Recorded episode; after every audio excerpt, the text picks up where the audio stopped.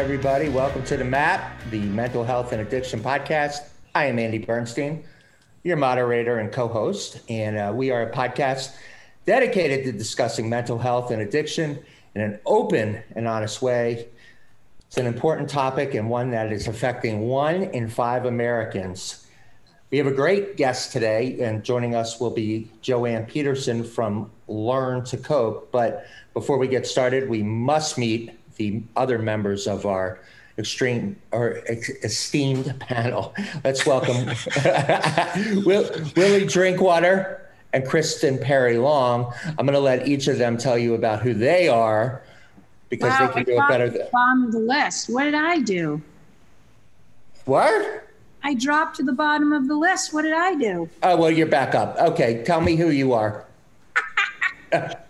Uh, I'm Chris Perry Long. I am a recovery coach, advocate, and family educator for Aware Recovery Care, which is a 52 week in home treatment program. It's amazing. Uh, reach out if you want to learn more. And you are a dedicated parent of two children that are in currently in recovery. Yep. And uh, this particular uh, guest is near and dear to my heart because I will share briefly, if I get able to have a word in edgewise, um, why she is near and dear to my heart. Yeah, this is like the dinner table when everybody's going for the food all at the same time. It's like a free for all. all right. And let's also welcome the great Willie Drinkwater, who is a uh, a great expert in the field. And uh, Willie, who are you? Tell us about uh, yourself. Hello, good morning, everybody. Yeah, Willie Drinkwater here. Uh, I've been in long term recovery for quite a few years and stuff. Uh, I'm an educator for UMass Boston in the Addiction Counseling Education Program. I'm also a board member of MADAC, Mass Association of Alcohol Drug Abuse Counselors. Uh, I have a private practice where I work with people that have addiction and co occurring disorders. And you are a, um, a former comedy writer. Uh, former comedy writer. I go back to the days of uh, WBCN, The Rock of Boston, 104. Well, the, Rock, the Rock of Boston. The morning, a, the morning show, the not before breakfast Big Mattress Players with Billy you, West, Charles Laquidara. Uh, there you go. And uh, so uh, let's get started. And uh, before we start the conversation with our special guest, Joanne McDonald. Joanne Peterson. I'm sorry, Joanne Peterson from Hello, uh, learn learn to cope. Uh, we're going to talk about an article that our executive producer Mike Weber sent over this morning, and it's about the opioid crisis roaring back in Alabama. And there's the article. And in reading the article, um, it was funny because I also looked at what was going on in the New York Times. So obviously, this is making its way back into uh, the news, but. Um, over the last six months since COVID 19 brought the nation to a standstill, uh, this, is, this comes to us from the New York Times. The opioid ed- epidemic has taken a sharp turn for the worse. More than 40 states have recorded increases, including Alabama, in opioid related deaths since the pandemic began, according to the AMA. And in, in, Arkansas, for example, the use of Narcan, an overdosing drug, overdosing reverse drug, has tripled. In Jacksonville, it has seen a 40% increase in overdose related calls. In March alone, York County in Pennsylvania recorded three times more overdose deaths than normal. So, my question to you guys is Are you seeing this in both of your worlds? And why do you think this is happening from your perspective? Chris, you want to take it first? Uh, no. No. Okay. Yeah. I mean, you know, I mean, I think you know, it, it was we're, we're, in a period now. It, it, reminds me of 9/11, where you know, for a month or two, people were numb, and then all of a sudden they started started to have feelings and anxiety and depression. And I think I think we're at that stage with the pandemic now too, where people have just had enough, you know, and they're looking for relief. And uh, it's it's not good out there. I mean, uh, alcohol is jumping is jumping up in addition to opiates and stuff too. So, yeah, but I think it's uh, you know it's a maladaptive way of trying to deal deal with all the stressors the stressors involved with the pandemic going on. You know, the pandemic, not to mention the uh, election, which we won't which we won't talk about for too right. long. That could be a whole show un, unto itself. But uh, you're not kidding. You know, I mean, people are uh, you know afraid too of what's going to happen at at election time. You know, It's a uh, stressful time, no doubt. Very And stressful. I, I actually listened to Brene Brown. I don't know if you ever listened to her. She's great. And Brene said um, her last podcast was about um, the surge capacity, that there was somebody who she had on talking about the surge capacity and how everybody's kind of hit a wall right now. yeah. This like you've been, we've all been running on adrenaline for a while, and usually we have a way of just like for for a couple months we can keep going, but I think everybody's kind of hit hit a wall. Yeah, and the more the, the more adrenaline you get released, you know, the, the the the more it's beating your body down. So yeah, Chris, Billy and I just we talked to each yesterday because I've got like I've got so many people in crisis right now, and it's not like your normal crisis. It's like your helter skelter crisis. Like everybody's going like in 96 different directions as opposed to like either using or not using. You know, now it's like using and and it's just everything. It's I don't know. I mean, it's overwhelming, but Willie said the same thing. He's like, everybody's hitting that COVID wall, you know, it's like enough is enough. Yeah, you know, it's funny. I, I do another show, and I was with my co-host yes, or my host yesterday. Chaos? I said co-host or host, host, and like something happened, and like he just went off. Like it's like I was like, dude, you are wound way tight, and I and I think you know that's a, a lot. I mean, I, you know, my wife works at home. We're all. You know, there's a lot of togetherness. there's a lot of togetherness, and yeah, so- yeah. Have you had those moments yet where it's just like it's just like you know you you or she will just just all of a sudden you just turn and snap and then you go oh sorry you know and then you have to go for like a two mile walk just to Exactly. Yeah. Exactly. Let, let me get out. And then the dog starts barking. Anyway, enough of me, but this is a big problem. And we're going to talk to somebody who um, is on the front lines of this, and we're going to dig deeper. So um, let's welcome Joanne Peterson. The founder and executive director of Learn to Cope. The reason I said Joanne McDonald because I actually used to work for a Joanne McDonald, and that went in. So I apologize. Um, uh, Joanne is the executive director and founder of Learn to Cope, which is a nonprofit peer led support network, which was established in 2004. They have helped thousands of parents and family members deal with loved ones who are addicted to opioids and other drugs, opiates and other drugs. So, welcome to the show. Thanks so much for having me. And it's so funny that you called me Joanne McDonald because that's my mother's maiden name, McDonald. See? Must be psychic, So I psychic, come from a huge McDonald family, so that's kind of funny. See? Yeah, E I O.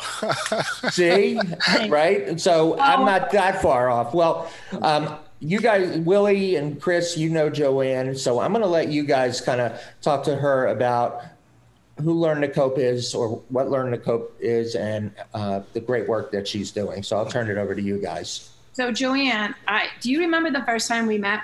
I do. It was at the, the hospital in Brockton Yep. in the basement. And I, I came with a mutual, a friend. Yep. And I figured there was going to be like 10 people and the room was packed. And your son shared the story, his story. And I felt like he was a fly on, on my wall in my life. And I was like, you know, this is exactly what I'm going through. How can somebody else go through this? And then you hear all the stories the grandparents, the aunts, the moms, the dads, the husbands, the wives, they were all there.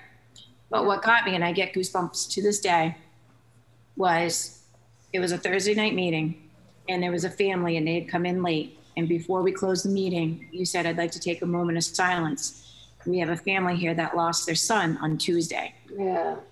And I just like, I had to, I had to pick up what you were putting down because it's what, it's what changed me. It's what opened my eyes to understanding that we can't do this alone.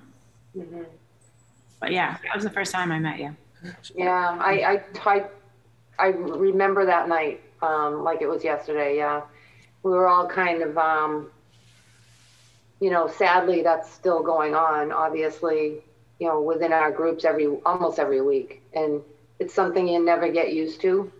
But it's a tricky thing, you know, trying to make sure um, when you're in a room full of people or right now on a Zoom call with pages of people in crisis and when somebody or two people lose someone in one week, you know, you just have to, you just have to deal with it and just say, we have to stop for a moment.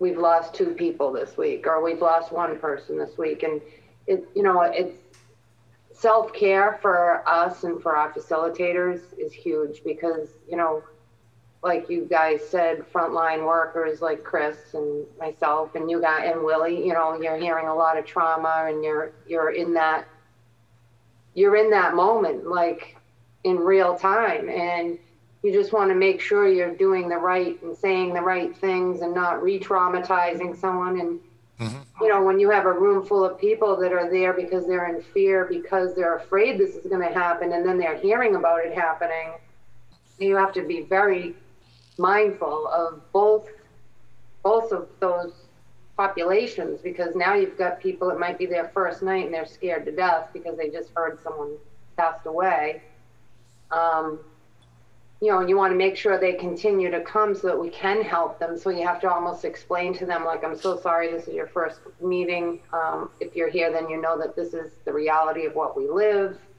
Um, we can assure you, you'll, you'll hear hope too as you become used to coming to our meetings. So it's really kind of a tough, it's like balancing balls sometimes, you know, like just making sure everybody gets, leaves there feeling better than they did when they came in. And a lot of times when someone loses someone, we're the first place they want to go because that's their family. That's the people that have been helping them all along. And, you know, they need to let their family know that we won't be here anymore because our daughter died. And then they feel displaced. And it's just really crazy what what this epidemic has done, you know, to families like Krista's and mine and so many thousands and millions of others around the, the I mean, addiction, let's face it, has been around for decades, hundreds of years, really. But I mean, this opiate um, crisis has just ravaged um,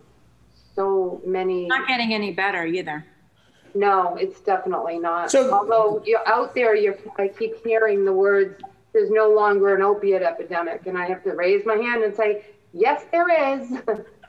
um, but I mean, I think what they're trying to do is say it's not just opiates, it's many other drugs, which is true. But I, I say, you know, I raise my hand every time and say, please don't say that it's over because it's not. Uh, So tell us about Learn to Cope and kind of how, how it all got started because, um, you know, for our audience out there, it would be great to, um, you know, you're doing such amazing things. Let's talk about kind of the origin of how it got started and what you're currently doing and the programs you provide. Sure. So um, it just it was sort of an accident. I didn't know it was going to start, um, and now that it's been, you know, reflecting back now on you know the almost 20 years really, I've been dealing with the opiate crisis.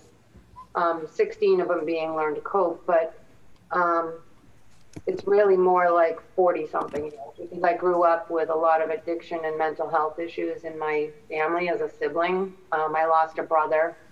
Um, he passed in 2011, and I have a sister who, you know, has severe mental health, you know, schizophrenia and alcoholism. So as a little girl, I was always running around with my mother trying to figure out how to help them. And, you know, my brother would be in and out of jail, um, incarcerated from the age of like 18 up into his 50s.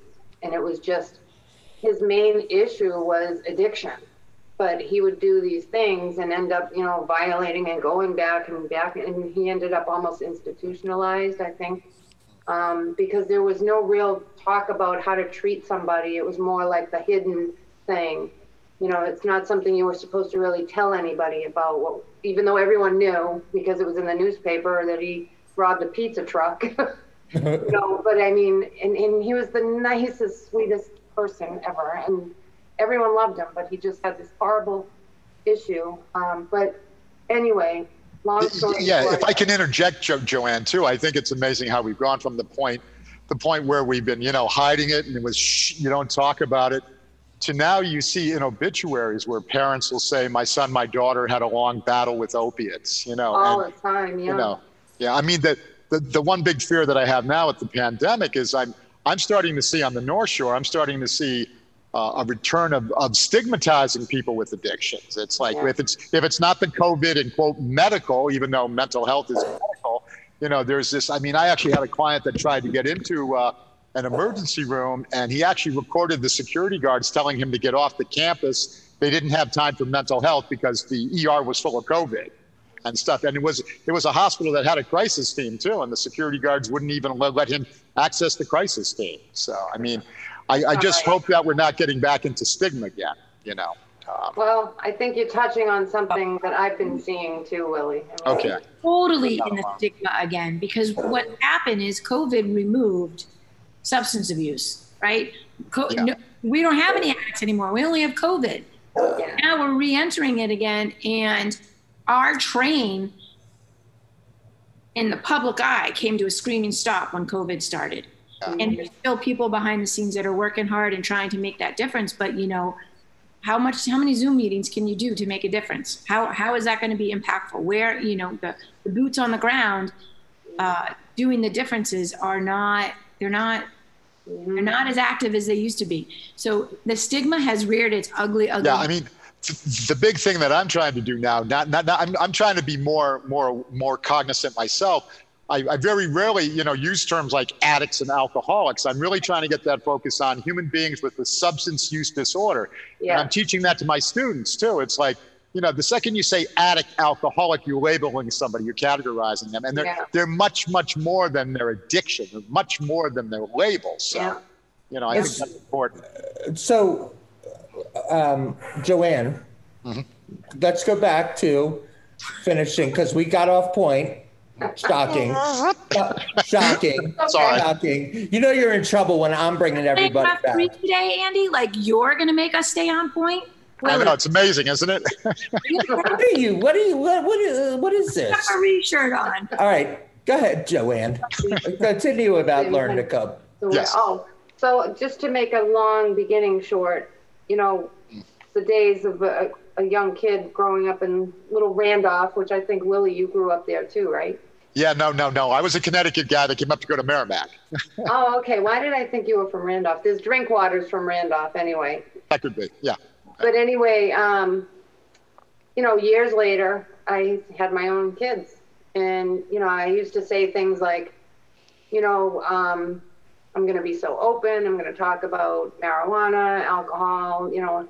And I'm not in recovery, so I'm someone that will, will have an occasional glass of wine. But my husband never drank because he, he, he did years and years ago. But he quit drinking um, because of diabetes. So it's not something we really had a lot around in the house. But you know, camping trips and stuff, there would there would be alcohol or or whatever, but not to a huge, crazy extent. But anyway, I would you know talk to the kids about alcohol and, and marijuana, and I would say things like, you know, this runs in our family. You know, you have to be very mindful and this and that. And then you know, my son graduated high school, and that's when the big OxyContin boom was happening. Although none of us knew that, and it was the year 2001 hmm and um, you know he quickly changed from one person to another in a very very short period of time. And i was thinking about schizophrenia because going back to being you know a young girl with a sister with those symptoms before we knew what she had she would be up all night sleeping all day. She drank a lot of alcohol. She was you know, very talkative, talkative, talkative one minute, and the next minute very quiet and depressed. And that was really what I was seeing with him. But what I didn't know is it was because he was using heroin by the time I figured out what was wrong with him. And that looks very similar, really, some of those symptoms. Um, I see Chris nodding her head because that's what we'd see. So when there was really no smell of alcohol, so I I wasn't thinking I had never even heard of OxyContin, never heard of it.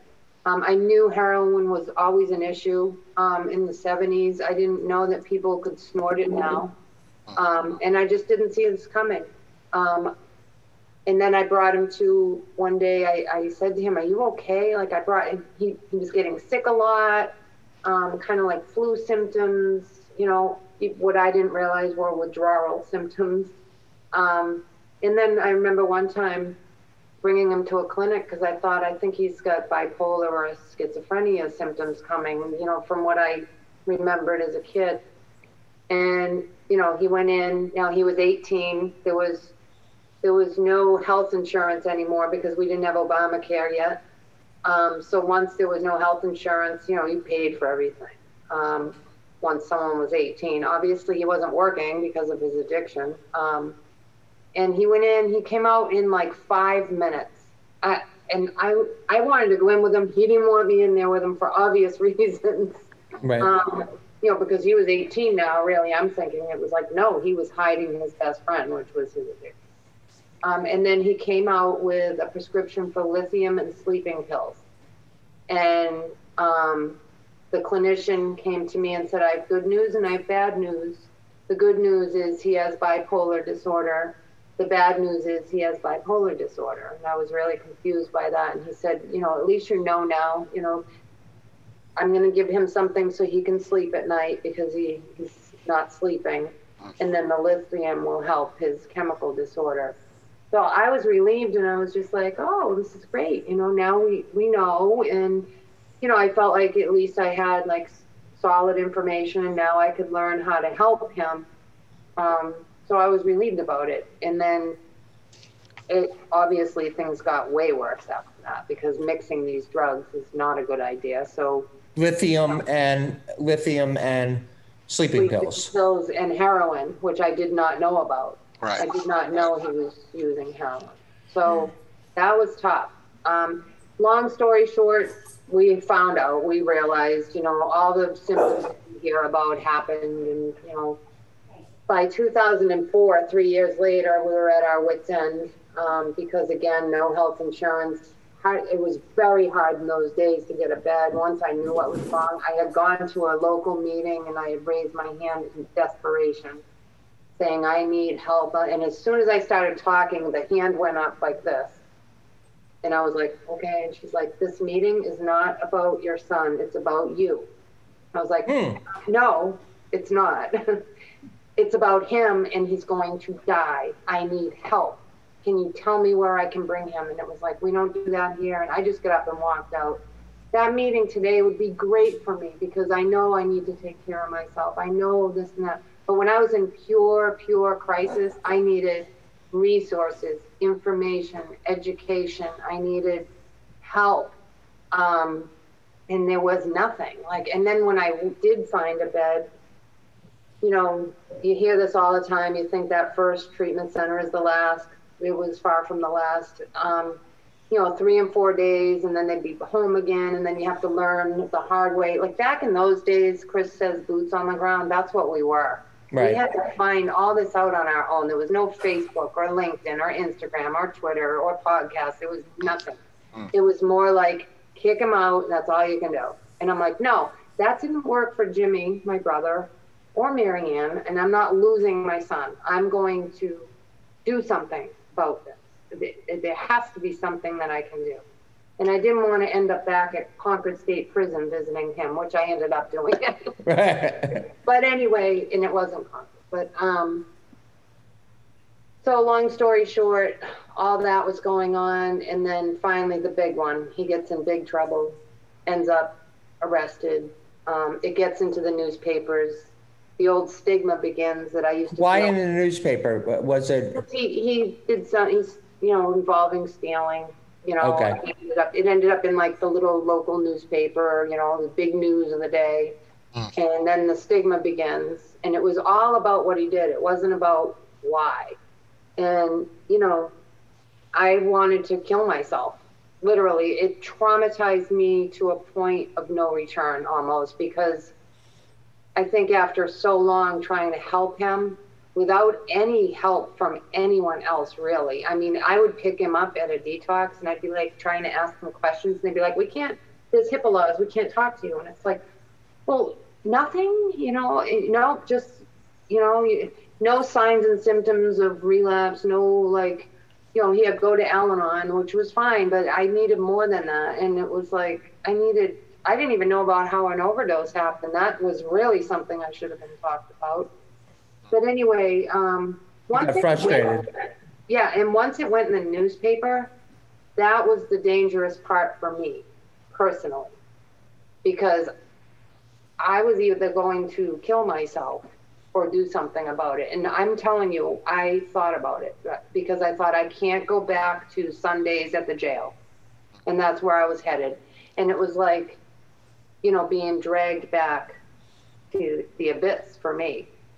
But then you know, childhood stuff from your childhood too. Yeah. Family of origin. I was it was actually what you'd call today is re-traumatization. Okay. Mm-hmm. I was already a traumatized person, which I didn't even know then. I know this now.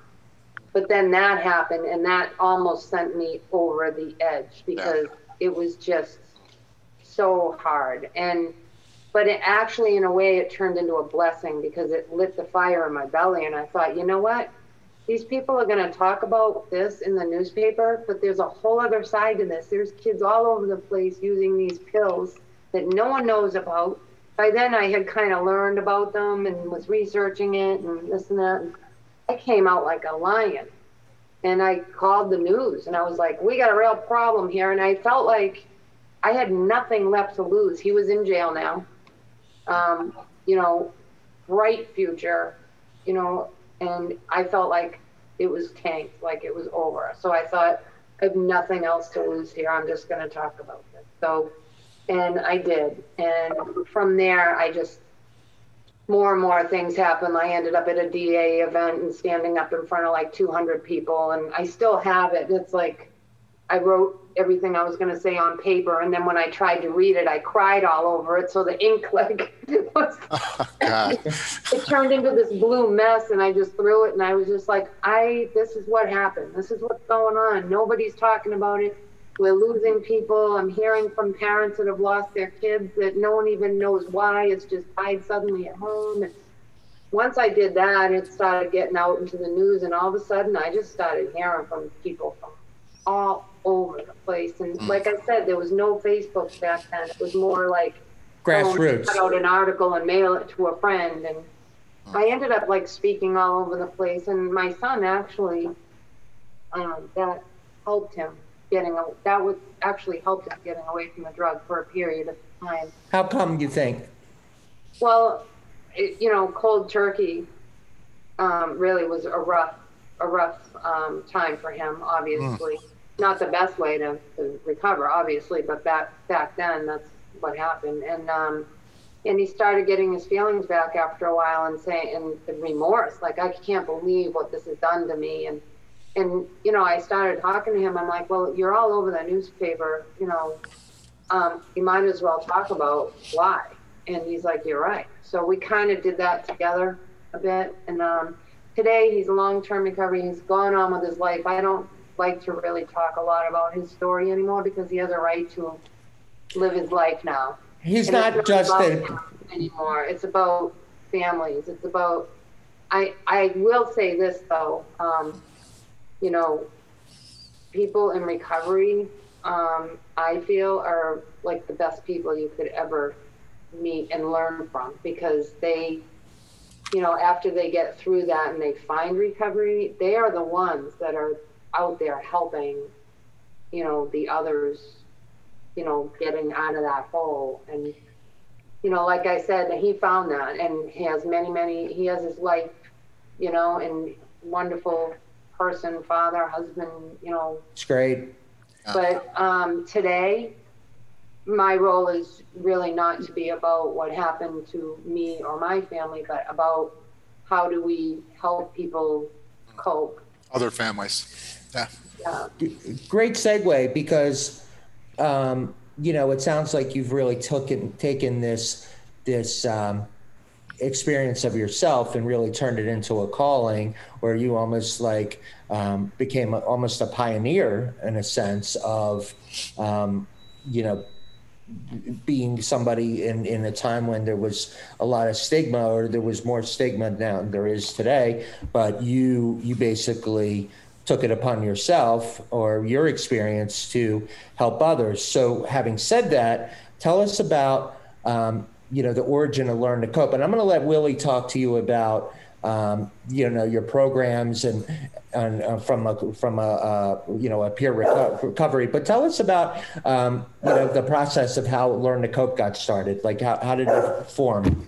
Well, well, I remember when uh, Joanne and I were on the Consumer Advisory Board at BSAS. I, I, I, I think it was only for three or four months, but you know, it was during those three or four months I was hearing you talk about, yeah, I'm, I'm trying to put this group together and stuff. And I knew you weren't long for, for, for the Consumer Advisory Board after that and stuff, because you were, you were gung, gung ho with it the whole way and stuff. Yeah.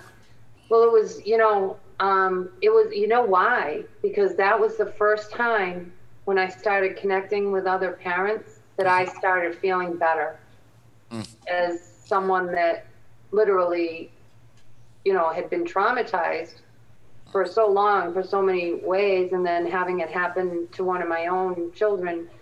I really needed that. I needed those other parents just as much as they needed somebody to kind of help get something going. So it was healing for me. Really, is what was ha- is what was what Willie was seeing, and I, I didn't like a lot of the bullshit stuff. Like, I mean, like the stuff like drove me nuts. And and I'd have to be like, you know, bottom line is this. You know, I don't want to hear this, this, this, and this. I want to know about this, and that's what I just kind of tried to do. Um, and I don't know. I, I guess what happened was I just did it. I just called the superintendent in my hometown and I said, "Can I have a room at the school?" You know, and he's like, "Sure." And you know, that first night there was probably 40 people. And then we had to keep moving. It kept getting so large that I had to keep finding new rooms. We went from Randolph to the Stoughton Police Station, then we went to Brockton. We would have a hundred people in the room every week. Wow. line outside trying to get in.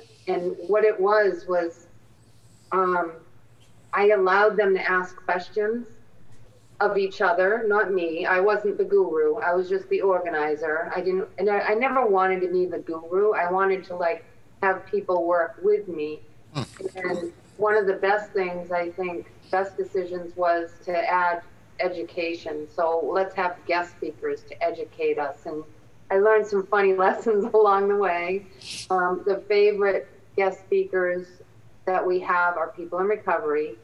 Um, you know, so what a learn to cope meeting now, um, and what it always has been is people should feel better when they leave than they do when they came in, and they should have support, education, resources, and hope. Hope is the one of the most important things. You need hope to know that there is they sometimes they can find their way out, but we have to find our way out as far as staying healthy mentally and, and being trying to be somewhat prepared for whatever is going to happen because we can't fix everyone's loved one. We can only be there and help them through the journey, and that journey might not end in a good way. Right. So, I mean, I, we do hear from people that have lost their kids that say, I'm just glad that I was a part of Learn to Cope because I was somewhat prepared and, and they have a circle of people at least before they move on to the grief um, groups that are out there. Yeah.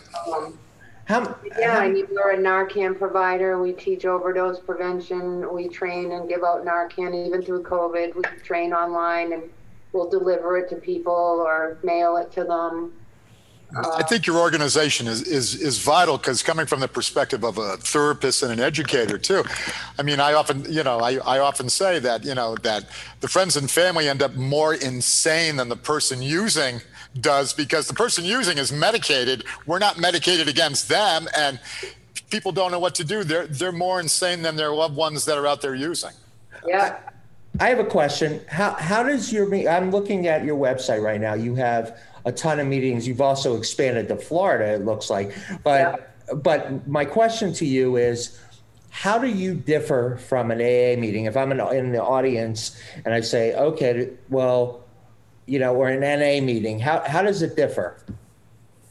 Well, it, it's very, very different um, because we have guest speakers that come and educate us on the science of addiction, on overdose prevention, um, we have book authors come and speak to us. We've had people in recovery are our favorite. Um, we also train on the signs and symptoms of overdose, and we literally are a pilot for the um, Department of Public Health Bureau of Addiction Services.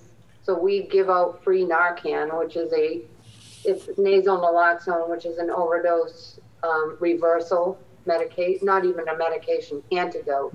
Um, we also have on our website, we have a um, discussion board with people who join from all over the country, really.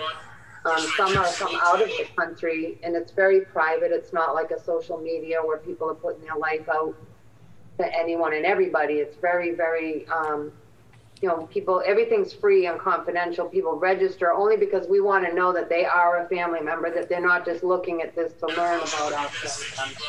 Right.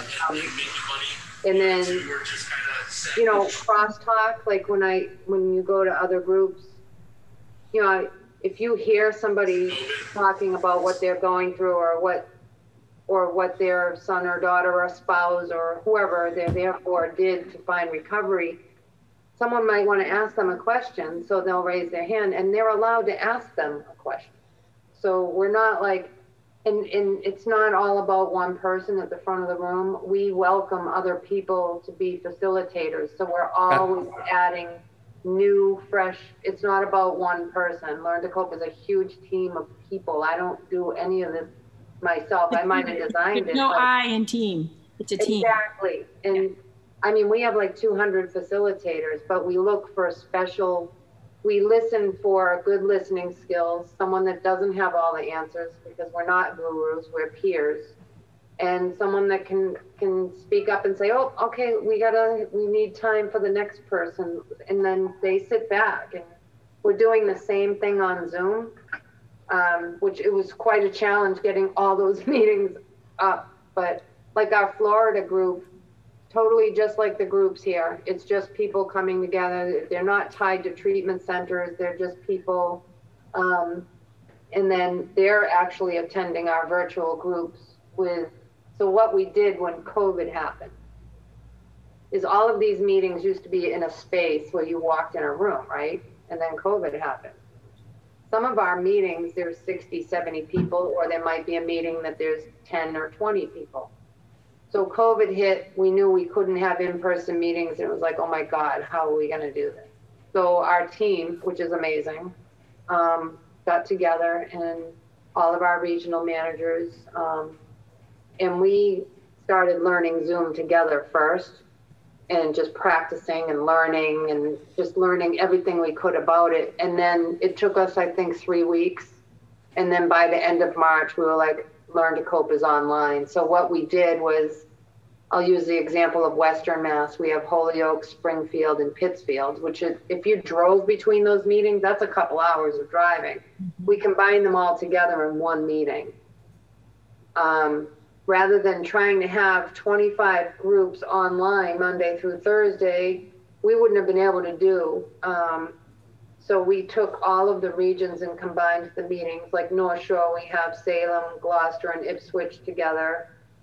Um, we have Cambridge, um, Franklin, and Fort Lauderdale together on Mondays. We have like New Bedford and Attleboro together. So, you know, what we've done is combined them, and what's happening is even more people are joining now. We're getting more people from out of state.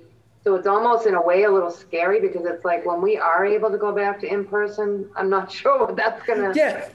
I think you're gonna have to continue those, those Zoom options Yeah. because, you know, because there's nothing like this anywhere. I know, and I think But- that's probably what we'll do. You've got Al-Anon, but Al-Anon is very book worthy. It's, it's got a, it's got an agenda and. Plus, you don't have the crosstalk either, usually. Right. And and learn to cope is it's not shooting from your hip, but it's shooting from your hip. It's meeting the families where they're at. Not Exactly. okay, today's October 25th and we're going to discuss. Oh no no no. You know what? Today's October 25th and who's in crisis? Let's let's talk about it. Right. So the families are welcome. So, so if I understand correctly, the families are welcome to come along with? Okay, so that, that's the big difference, right? I The mean, person struggling with the addiction? yeah, No. We, No. we ask that they have one solid year of recovery, no matter what their recovery looks like, whether it's medically assisted recovery or 12 step or smart recovery, that doesn't matter to us. We don't judge that. But we do ask that they have one year in recovery because our meetings can get real heavy. Um, and, you know, parents are in really raw crisis and it can trigger trauma for somebody that's in early recovery too, because section 35, sometimes that gets brought up. Um, rape gets brought up, like things ha- very traumatic things can happen.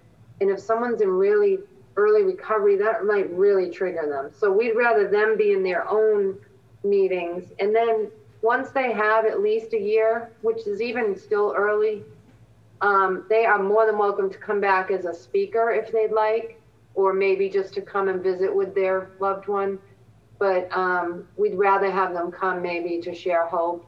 Um, but yeah, it's really for the family and, you know, friends or loved ones of okay. Um, so there's not, so, because I was going to ask you, is there an age group, but there's not really an, They, we would like them to be 18 or older. Okay. um, because again, there's some things that can be brought up that can be really traumatic. Um, especially if someone comes, which this happens way too often, but announces that somebody died, you know, in their family. Um, so it's, you know, you know, we don't want to traumatize a child.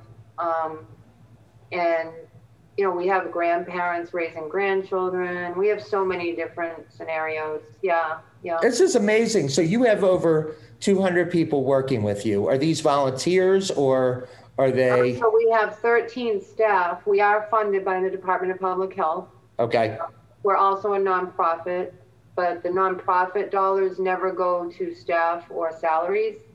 Um, and we don't do a lot of fundraising, but we do have a nonprofit side to us. But so we have 13 staff members, so that's how we're able to pay our staff and our rent for our office and sure. you know, going all over the place doing resource work, and even though right now we're virtual. Um, and then everyone else, it's volunteers. And the volunteerism that we have is incredible. Like when we have an event on a Saturday um, for, you know, say the volunteer appreciation lunch that we do every year to show them that we appreciate them. They all come on a beautiful Saturday afternoon, but we have like a nice lunch and because we want to thank them and the, and DPH wants to see them have some sort of self-care too because let's face it, they're dealing with the same trauma the staff is at these meetings. I mean, Secondary trauma. Yeah. And it Yeah, will, and- the other big thing is Yeah, and we come from all walks. We're judges, doctors, teachers. You know, we're we're gay, we're straight, we're married, we're divorced. Like we come from every walk, um, but everyone just helps each other. And I think the big thing is, is the, the volunteerism is, you know, you've got people that run the groups that have lost their kids, Yeah. but they've been where somebody who's walking through the door has been. Or you have somebody who has kids that are in long-term recovery, but they've wa- they've been where those people have been when they walk in the door. So part of AA, you know, and part of NA is when you you're in recovery, you give back. And it's the same mentality. You want to give back. You want to know, you want to let we parents who have kids that are in recovery or suffering from substance abuse, we are a family. Yep. That's it. Like, you know, my next door neighbor, she doesn't suffer from substance abuse. She doesn't, I don't know what her history is. She's not family, she's a friend. We don't talk the same language. At Learn to Cope, we talk the same language. Yep. It's, Exactly. it's, it's a safe place to be. Well, how wonderful. Uh, I mean, how has it helped you? Uh, you were going to say something. I'm sorry, I cut you off. No, no, go ahead. I can say it after. How how has it helped you as a person? How has this helped your personal, uh, you know, your trauma that you were talking about earlier? How how has this helped you as a person? Well, I have to say, I, I don't think I would have gotten through a lot of the things that I've had to face um, personally. I, I'll tell you, I lost my niece two years ago to a fentanyl overdose. Um, It was right before, right before the 31st. Yeah, yes, that's right. You were there for- at that vigil. She Um, got up, she got up to speak at that vigil and I don't even think you were, I was, you were present. I was out of my mind with grief. I, she was like a daughter to me because she was my sister with the schizophrenia's daughter. So my mom and I kind of co-parented her. She was just, we, you know, tried so hard for many years to help her trauma. And, you know, she found the pill. Long, you know the story. But um, I have to say, like, that really hit me hard. I mean, that, oof. I mean, I, you know, I've been through a lot like everybody else. Um, but you know, I never knew years ago starting this what was going to happen in the future. Nobody does, but I have to tell you, my um, the people that work with Learn to Cope, um, you know, Kathy Day, Carrie Walsh, like all of our staff, they took such good care of me. Like I was not good for a while. Um, I was still obviously doing Learn to Cope and sort of running like a machine, I guess. But um, Autopilot. yeah, and she was on life support for five weeks. So I spent almost every day by her side in the hospital, and I slept overnight in the room some of the nights because I just didn't want her to be alone. But um, you know, I knew what the outcome was going to be. It just was taking a long time. But I look back on it now, and I was kind of crazy. I was kind of losing it. Um, think- don't you think it's because and i'm not saying like we're the professionals but like i look at myself when i help a family or i'm working with a family and their kids like in crisis and stuff and i'm like okay well i'm going to count my blessings because i've been where they've been and i've got this and and it's like you think that you we we, we think like our mind tricks us that we're going to be able to fix them. Ultimately we know deep down inside it's up to them but our mind we get into that that drive. And now it directly affected your family and and it's your family and it's like wait a minute you know where where did i go wrong? Like it's your family and it, it brings us back down to reality to say no we can't. You need to be reminded. You need to get grounded.